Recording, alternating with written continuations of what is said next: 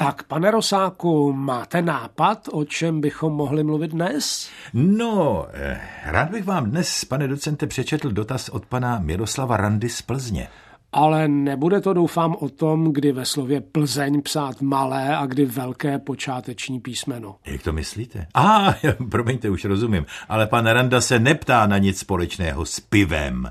Pan Randa se pro Plzeněna možná netypicky ptá na mléko. Ovšem ne na jen tak nějaké mléko, ale na mléko řecké. Na řecké mléko? Tomu trochu nerozumím. Je na řeckém mléku něco zvláštního oproti českému mléku? Nebo třeba, co já vím, italskému mléku? No, to asi ne, ale pan Randa se ptá na jistou souvislost řeckého slova mléko. A to na souvislost se slovem galaxie. Tady mám před sebou jeho e-mail, kde píše, cituji. Loňského Silvestra jsme s manželkou strávili netypicky v Řecku. Moc jsme si to užili, zvláště dobré jídlo a pití, a z toho jídla mě zaujal moučník, kterému místní říkali galakto bureko, tedy vlastně mléčný koláč. To mléčný je právě to galakto.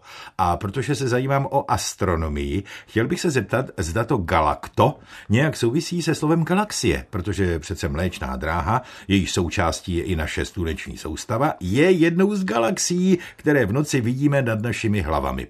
Z díky za případnou odpověď i za celý váš pořad Miroslav Randa Plzeň. Takže, pane docente, jak je to s tou mléčnou drahou? Nebo dráhou? Mě vlastně od dětství zajímá, proč se jí říká mléčná.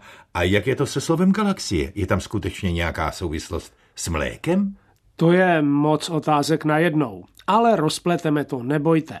Začneme v Řecku. Tedy u toho mléčného koláče? Galaktobureko? Ne, tam ne. Začneme ve starém Řecku. No škoda. I když, jak vás znám, dalo se to čekat, vy nedáte na antiku dopustit. Ale je mi to trošku líto, ten název toho koláče zněl tak lákavě. Jenže uvažte, že jste na tom pořád o mnoho lépe než já. Vy si na ten koláč třeba hned letos v létě do současného Řecka zajedete, zatímco do toho antického já se nepodívám nikdy.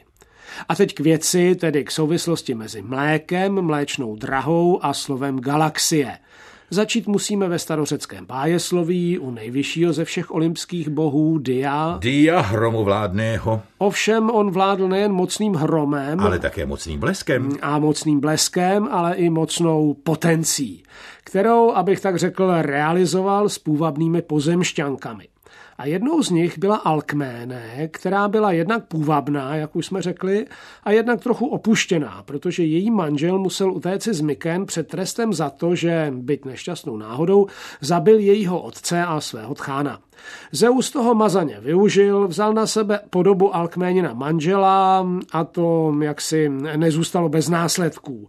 Alkméne se za nějakou dobu... No tak řekněme tak zhruba za devět měsíců, ne? No, to není v řeckých bájích tak úplně jisté, ale nemůžeme tu jít do podrobností, které jsou v tomto případě skutečně hodně složité. Alkméne se zkrátka za nějakou dobu narodil syn, jenž dostal jméno Alkeides. Ovšem Zeus chtěl pro svého syna zajistit nesmrtelnost, kterou získal ten, kdo se napil héřina mateřského mléka. Ale tak trochu předpokládám, že Héra, jako Diova manželka, nebyla si příliš nadšená z myšlenky, že by měla kojit dítě, které bylo plodem manželovi nevěry.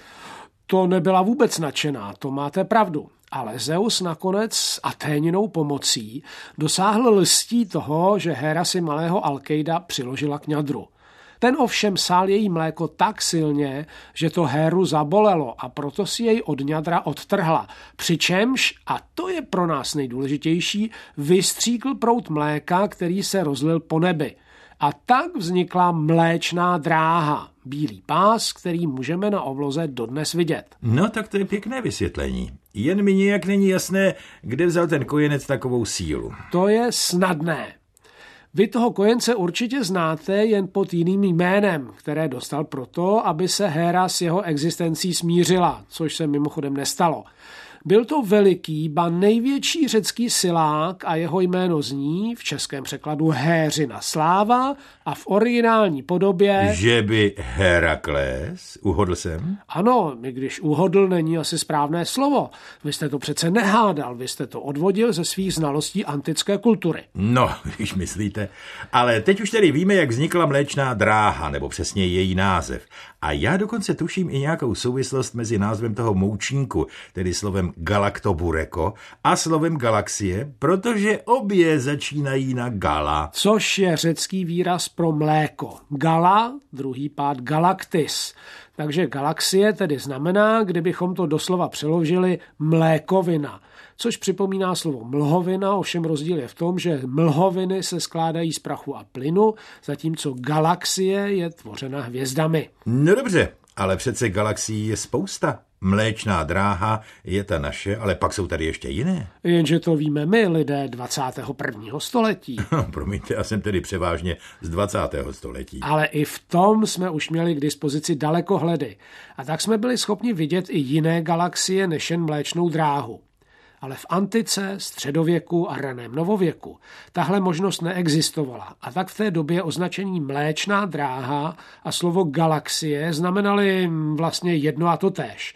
Teprve právě s objevem toho, že galaxií je více, což nastalo až někdy koncem první poloviny 19. století, se význam slova galaxie posunul do obecného označení mnohopočetné skupiny hvězd. Zatímco mléčná dráha zůstala jako označení té naší galaxie. Takže tak to tedy bylo. Ale abych nezapomněl, někdy bych docela rád okusil to galaktobureko s čímž zdravím do Plzně pana Randu a děkuji mu za hezký a zajímavý dotaz. A vám, pane docente, za zajímavou odpověď.